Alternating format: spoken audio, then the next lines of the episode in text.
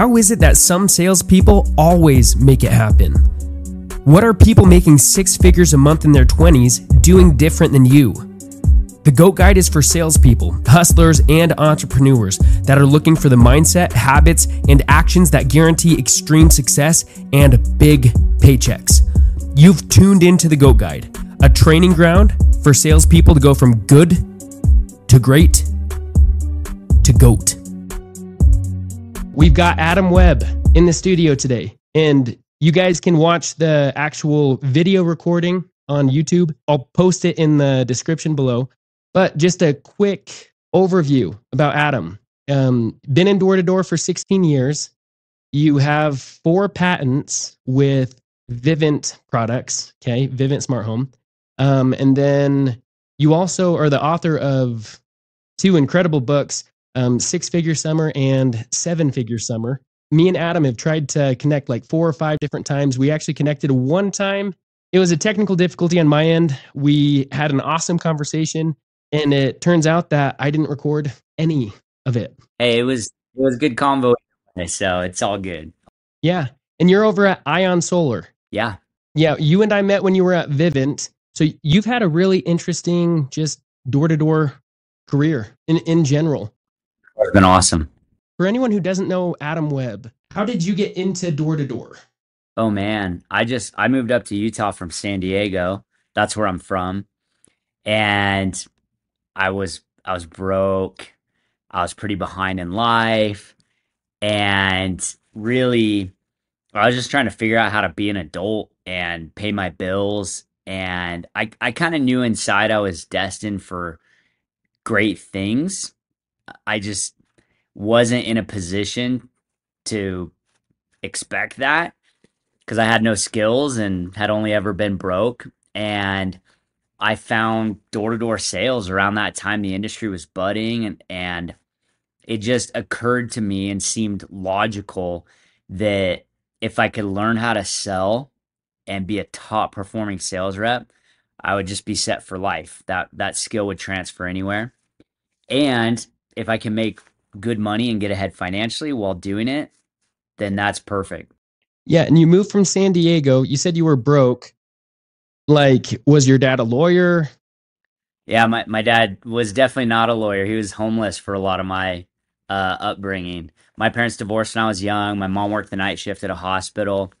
So I, I was split between them, and uh, he was off and on between work. So, no, I, I didn't come from money or have really any models for, you know, like phenomenal success. Um, my parents were both great, loved them both, had an awesome upbringing.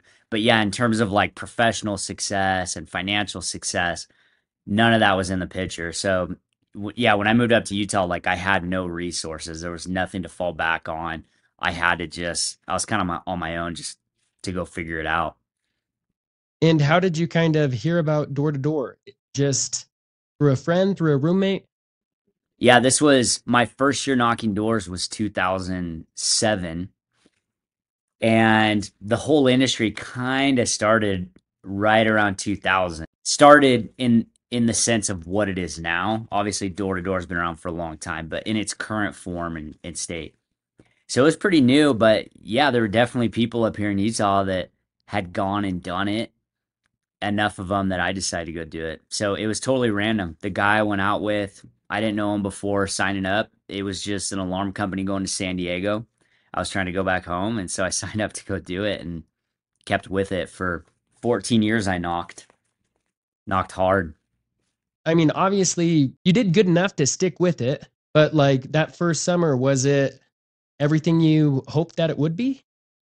First summer was awesome. I mean, it was amazing because I had really low expectations. Like my goal was to make twelve thousand bucks. I came up with that number because I needed to fix a car that I had talked someone into donating to me, a stranger.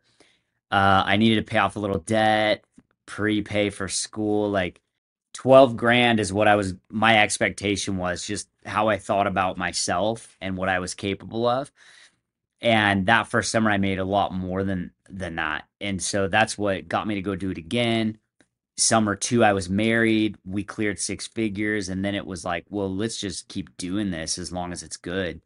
And we're still in it. And it's still amazing. Yeah, it's still good. How much did you make your first summer? 42,000. So you had the goal of 12 grand. You made 42. And, and for me at that time, that was like, I had never conceived of that much money in in a bank account at one time. It was like I was ready to retire at that point because I'm like, how am I going to spend all this money over the course of my life? You know. So it it was true. It really was life changing for me. So what separated you from the reps who had a goal of twelve thousand and only made twelve thousand? Like, why were you different? What made you successful when so many people in this job just aren't? I kind of see my upbringing as an advantage. When I got into it, I really had nothing to lose, uh, nothing to be embarrassed about. I think failure affected me differently. Like a lot of people go do the job, and it's the first time they've really experienced failure and difficulty and suffering in their life. And so they quit or the job forces them out. And for me, like I don't know. It just did the failure and the difficulty. It just it didn't affect me as much because I was bred in in that environment. And I also recognized early on that hard work was the great equalizer.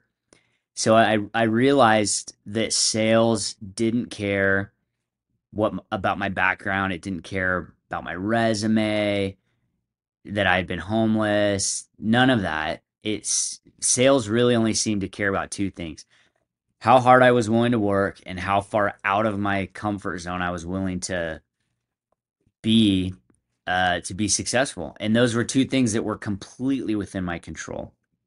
And so I just decided, well, if I just outwork everybody in the long run, I'll out earn and outperform everybody. And that's exactly how it worked over a decade plus. Yeah. I mean, that was your first summer, second summer. Like you obviously have carried that on um, but I think one thing that a lot of people, a lot of listeners, they've made it past those early years where it was really hard and they didn't have anything. And now they don't have the same motivation to dig like super deep. You know what I'm saying? Like a lot of reps switch to solar because they don't want to knock. They're hoping to recruit a team of setters and hoping that it's just going to be easy. How were you able to keep in the game even after you'd made obscene amounts of money. Yeah, it's time to find a new hard. And really, that's just expanding your vision. So that's cool that you're a top performing rep. Congrats. Like, truly, you know, that's, I was a top performing rep, top in the company, top 1% performer. Super difficult, rare, very hard. But yeah, once you've done that for multiple years, what's next? Well, a very natural progression path in our industry is leadership, management, recruiting. Can you teach other people to experience the same success that you experience? Can you duplicate yourself in other people? And then once you run the top team and check that box, then it's can you lead leaders? Can you duplicate, you know, other people in a way that allows them to go experience the same success you experienced as a manager and a leader? And then it's just scaling your org. So just don't get complacent and plateau. And I, I'll, I'll be the first to admit that that's exactly what I did. I, I was a top performing rep for five years before I bothered to have my vision expanded on being a leader. And then I was a top manager for five years until the vision of regional management and leading leaders was kind of forced on me. And then I saw it and went and executed on it. And then eventually um, fulfilled an executive uh, role. So like I look back on my career, and if I had a time machine, I would just go back and say, Adam, you are capable of way more than you think. So quit thinking small. And if I had done that, I I could have got where I I got a lot faster. I was for sure my my biggest limiting factor throughout my growth. But if if if guys are finding and gals are finding themselves in a spot where the job's not hard anymore and it's not exciting, they've kind of plateaued, it's time to expand your vision. I think oftentimes in door to door, reps don't understand like how important the here and now is. Like you said you wanted to go back in a time machine and just like rattle yourself. You were already a top rep, right? But I think one thing that's made you different and why you've succeeded so much more is because even though you were a top rep, like you were willing to keep pushing. You weren't satisfied with where you're at. And I think oftentimes reps just don't stay hungry. They get satisfied. And so therefore they're not willing to push like super hard. They end up regretting it later. Yeah, reps will compare themselves to other reps who are performing worse than them and feel okay about their performance. And the top reps, every every rep that I know has an insatiable appetite for success. If they're at 10 sales on the day, you, you can't tell whether they're at one sale or 10 because they're pushing just as hard for number 11. I know that's how it is for you and why you put up the numbers you do is it doesn't matter how many you've sold, there's more potential to be pursued. Yeah, I want to kind of focus on the opposite side of the spectrum a tiny bit as well. Because you said top reps, whether they're at one, whether they're at 10, like they're pushing super hard. Like, what does that look like if you're not a top rep? And also, how can we change that? Yeah. So, again, it's all vision. My transition from being a bottom rep to a top rep happened on a phone call. A leader in, in my company at the time called me and said, Hey, Adam, I've been watching you. I've been tracking your stats. I've talked to people who work around you. And I want you to know that I believe you are the type of person that could perform at the highest level. I think you could be a top one percenter in the company. I think you can make six figures. And I want you to know when you do, it's going to change your life. And I respected this individual. And so I believed him. And it was really the first time where those gears started turning in my head, where it's like, maybe I am a top performer. Maybe I am number one. And once once that reality took hold in here, then I started acting like a top performing rep and working like a top performing rep, talking like a top performing rep. And it was almost like the universe was just kind of waiting for me to wake up and realize it. And then it was like, cool, yeah, let's let's get to work bending and morphing and adjusting reality to conform to Webb being a top performing rep. And then it it happened. So it all starts with vision. You're never going to perform beyond your own self concept. So if in your heart of hearts you just think you're not a top rep, you think there's some magic difference between you and top performing reps that some chasm you're never going to be able to cross, then as you wish, you're just going to stay stuck there. But if you can internalize the vision, you'll get there. Yeah. The only thing that really differentiates reps is just what they're willing to what they're willing to believe. Because like a top rep like you, you believed that you could become a top rep. And so all of a sudden, and this is the key point, you started doing what top reps do. You started acting like a top rep. And therefore, it just, it was a foregone conclusion that you were going to be a top rep. Like if you eat healthy, you're going to be in better shape. There's no way around it. And if you eat candy, junk food, fast food all the time, you're going to get fat. There's not really a way around it. And so by believing that you could be a top rep and starting to act like a top rep, you were able to become a top rep. And yeah, I, I just wanted to highlight that because so often, I don't know, the reps who are just struggling, the ones who don't enjoy the job, who aren't making the money that they wanted, it's because they're limiting themselves and they're not willing to do what it would take to be a much more successful version of themselves. So one thing I did want to ask you, Adam, like what are some of your most memorable moments on the doors? Your most memorable moments in the job? Yeah, I I loved sales competitions.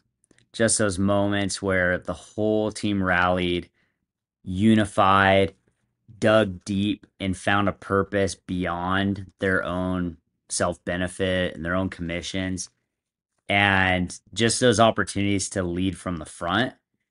And those those were always those were always my favorite moments. Being a clincher for my team, going out and throwing up huge numbers, and then seeing other reps on the team level up in ways that they didn't think were possible.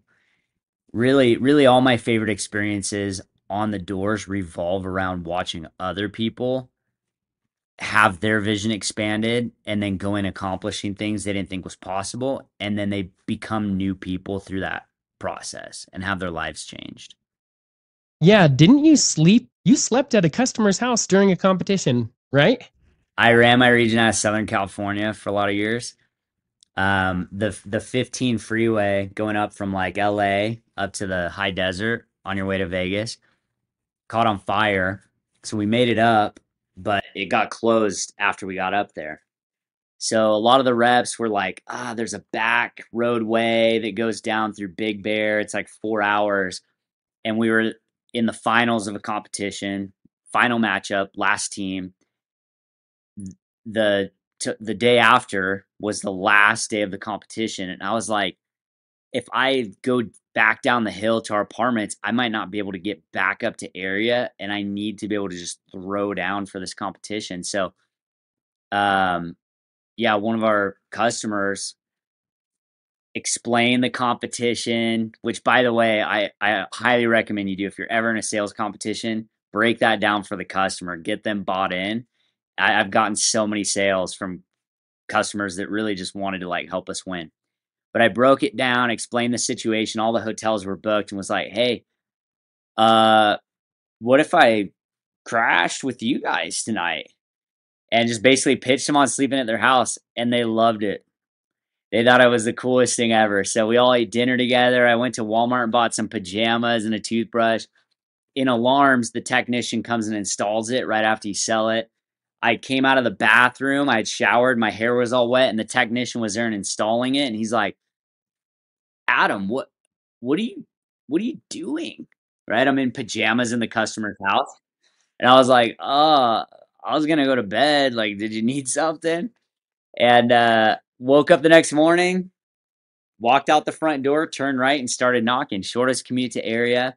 We threw down. We won the competition but yeah, that was that was definitely a highlight for for my knocking career. That was a fun experience. Well, and what's so sick about that is it's just like everything's getting in your way and you're just like, nope, it really didn't matter. You know, you literally had to go buy new clothes and yeah, just knocked in the neighbor's door. Hey, how's it going? Like, you know Rob next door? And yeah, not only did you just sell him, but you just slept at his house.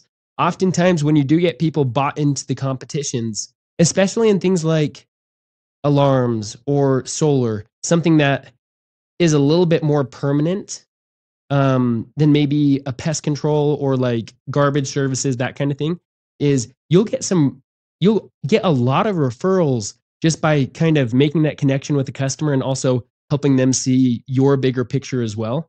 So definitely not something to, definitely not a conversation to avoid. And I also love in competitions like the energy, the like the jitters of, hey, I've got to close this quick, I've got to move fast. And it's interesting because even though, like for me, I'll close way faster or I'll get the deal done way quicker, my closing percentage is actually higher typically. A weird little thing that I've noticed over the years when I have more time to explain things, oftentimes I have a lower likelihood of getting the sale. Were there any other crazy like experiences that you had with your team during competitions? Hmm, during competitions specifically, man. I remember another time I came out of a house and I was like, man, I swear I parked my car in front of this house because I would prospect a lot in my car and let just get out and knock or get back in, drive around. I'm like, I swear I parked it here. It's not here. I'm like, well, maybe I maybe I parked it and walked. I would do that sometimes. Like I start walking around and get in the zone and whatever. So I'm walking around, I can't find it anywhere. So I go back to my customer's house and the text they're installing, and I see glass all over the road. And I'm like, oh, someone broke into my car. And there's a guy sitting across the street. I go over and talk to him, like, hey, did you see someone steal a car? And he's like, is this old guy in St. Louis? He's like, yeah, he came in, like, grabbed one of my rocks out of my yard and, like, smashed the car window and drove off. I was like, cool. You just watched the whole thing. That's awesome. So I I uh, went and talked to my customer. I'm like, hey, can I like use your phone or uh, like you're never gonna believe what happened. I, my car got stolen. She was on the phone with her mom. She's like, this uh, this sales rep they came to my house and set me up. His car just got stolen. And I was like, who are you talking to? She's like, my mom. I'm like, let me talk to her. So I'm like, hey, are you uh so and so's mom? She's like, yeah, are you the guy who just had your car stolen? I'm like, yeah, it's crazy. I was like, hey, do you do you have an alarm system? She's like, yeah, I do. And so I gave her a quick pitch, had my customer drive me over there and sell her mom. And then into the sale, the mom's on the phone. Like, who you talking to? She's like, my other daughter. I'm like, let me talk to her. Same thing, get on the phone. She's like, Are you the guy that had your car stolen? And repeated that process five times. So immediately after my I got my car stolen, I sold five deals. Just like networking through these family members that just thought it was the funniest thing that like this sales rep had gotten his car stolen. So I know a lot of reps would be like, day's done, car stolen. Like, what am I supposed to do now? But if you have the right mindset, it turns into an opportunity, you know, and that helped us win whatever competition we were in and wound up being an epic story. But that's another one that I love. Yeah, no, I absolutely love that. Almost everybody would have just like dwelled in that, or they would have focused so much on it.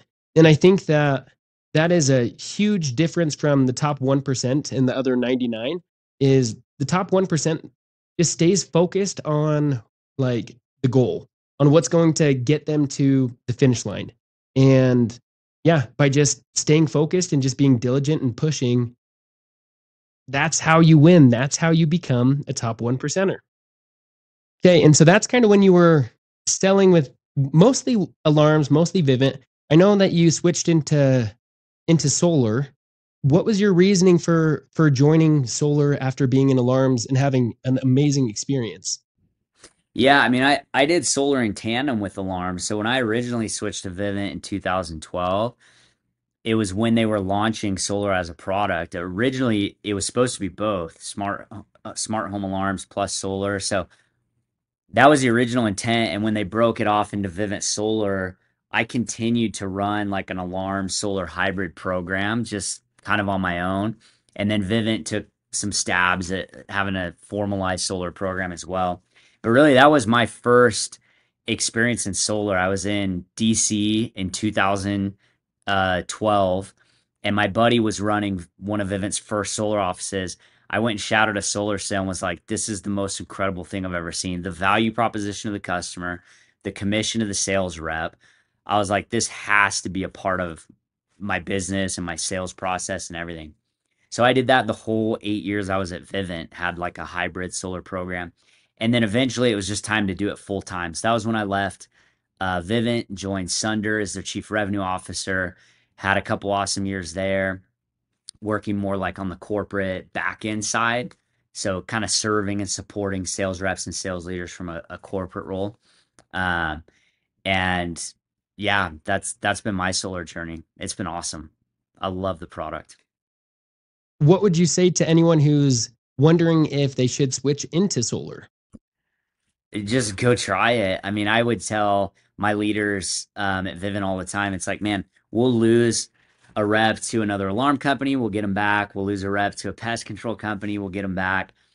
When when our reps leave to go do solar, they never come back. So I think the proof's in the pudding. Just just go try it. And I still love I, I love all door to door. So there's lots of models, there's lots of products, there's lots of ways to be successful. I have an abundance mentality. So I think you can go out there and not sell solar, sell other things and see great success and have a great experience.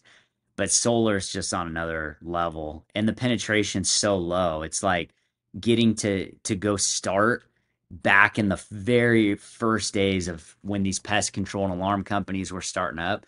You have that opportunity right now in solar because penetration's so low and it's such a nascent industry. So it's really exciting that is an interesting thing to highlight.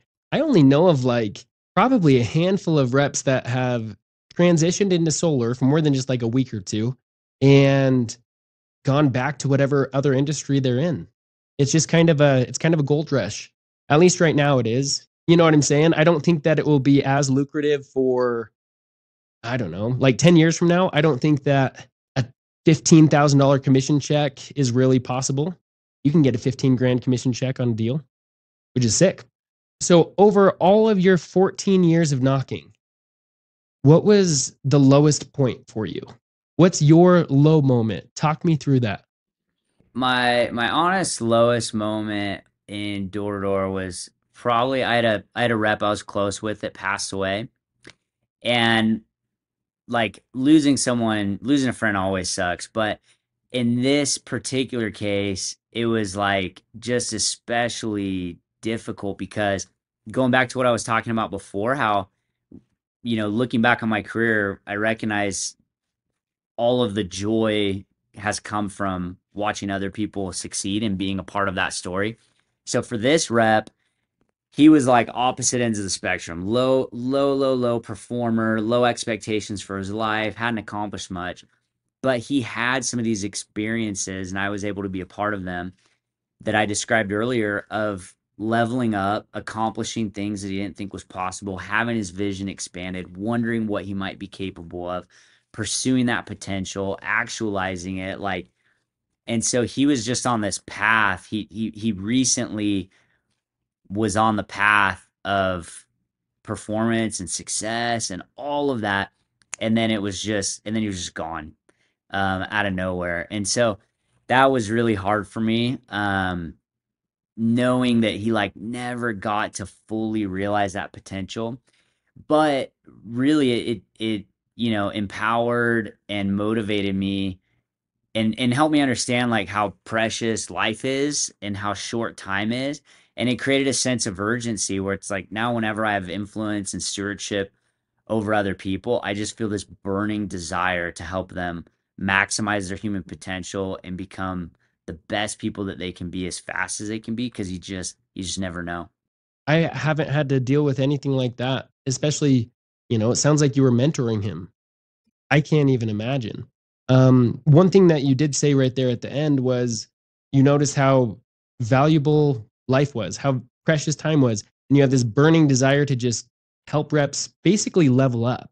What's the number one or maybe the top couple things that that you always try to help reps implement so that way they can reach their full potential?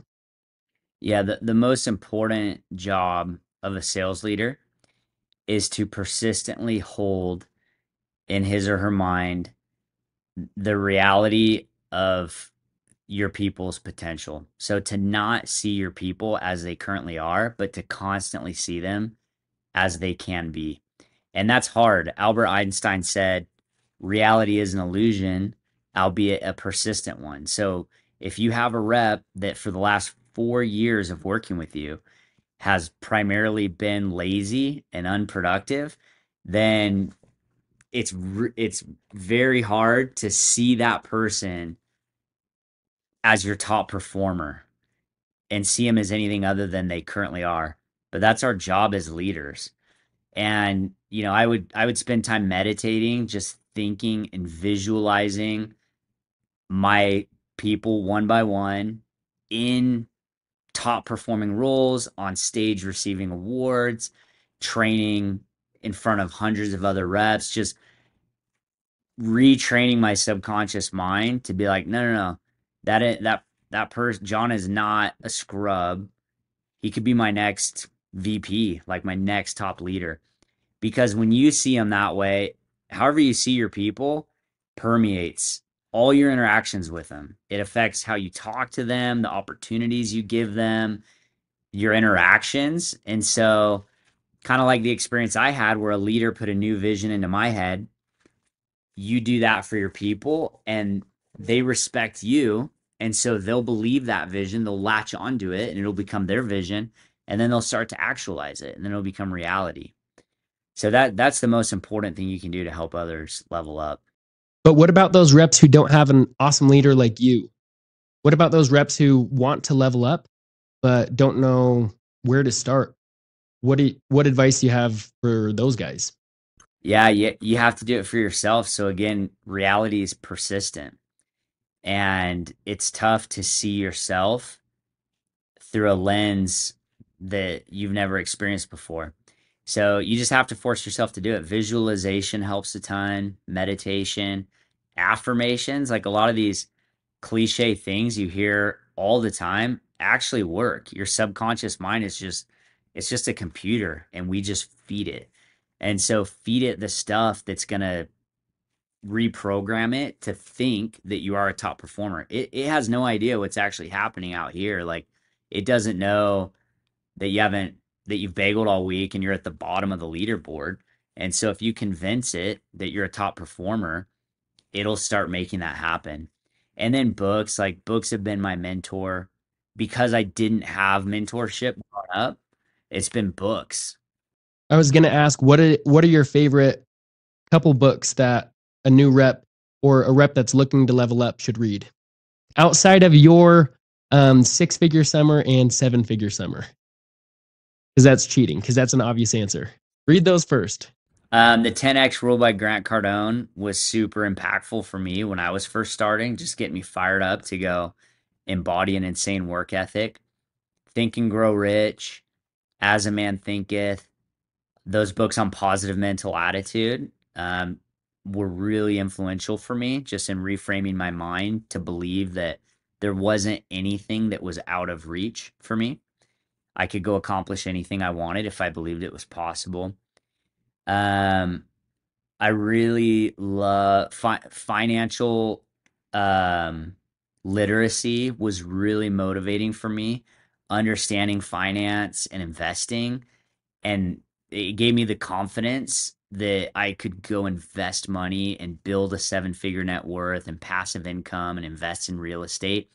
And once I had that vision and that belief, then it gave me a lot of motivation to just go drive earnings on the doors and make a ton of money. So, Rich Dad Poor Dad by Robert Kiyosaki, The Richest Man in Babylon, um, a lot of finance books were really motivating for me. Yeah, just because then you had more of a purpose behind actually needing to make money so you could invest it. What's next for you? Adam Webb, Mr. Successful, 16 years in door to door, beautiful house, amazing family. You have everything, basically everything that anyone could really ever want. Like you could, you could literally retire right now and be 100% fine. What's next? So I, I've always tried to pursue work and align myself with companies um, where I feel the most passionate about the opportunity and the strategy. So I've I've kind of just followed my passion compass, and that's what's guided me towards my work opportunities. So I know from 16 years now that I love serving and supporting sales reps and sales leaders. I love it. I loved being a sales rep and a a sales leader. I loved coaching and mentoring sales reps and, and managers. And so, really being in a position where I can create value for sales reps and sales leaders, it makes me infinitely happy.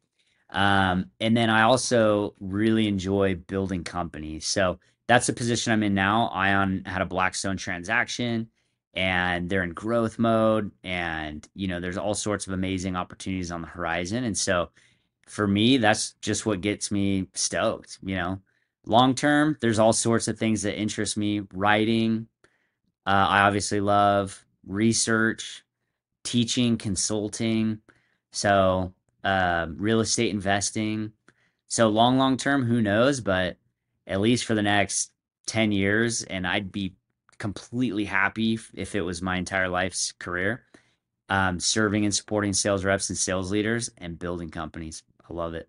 Yeah, I absolutely love that. And one hilarious thing that you do, Adam, like your Instagram videos, whoever you have doing your social media and coming up with your ideas, like not only is it freaking sick content, but it's let's put it this way go watch one or two of Adam's videos. Like they're the funniest things that catch your attention. Like you can't turn away from it. So I love that. What's your Instagram handle for anyone who wants to go watch some of those videos and follow you?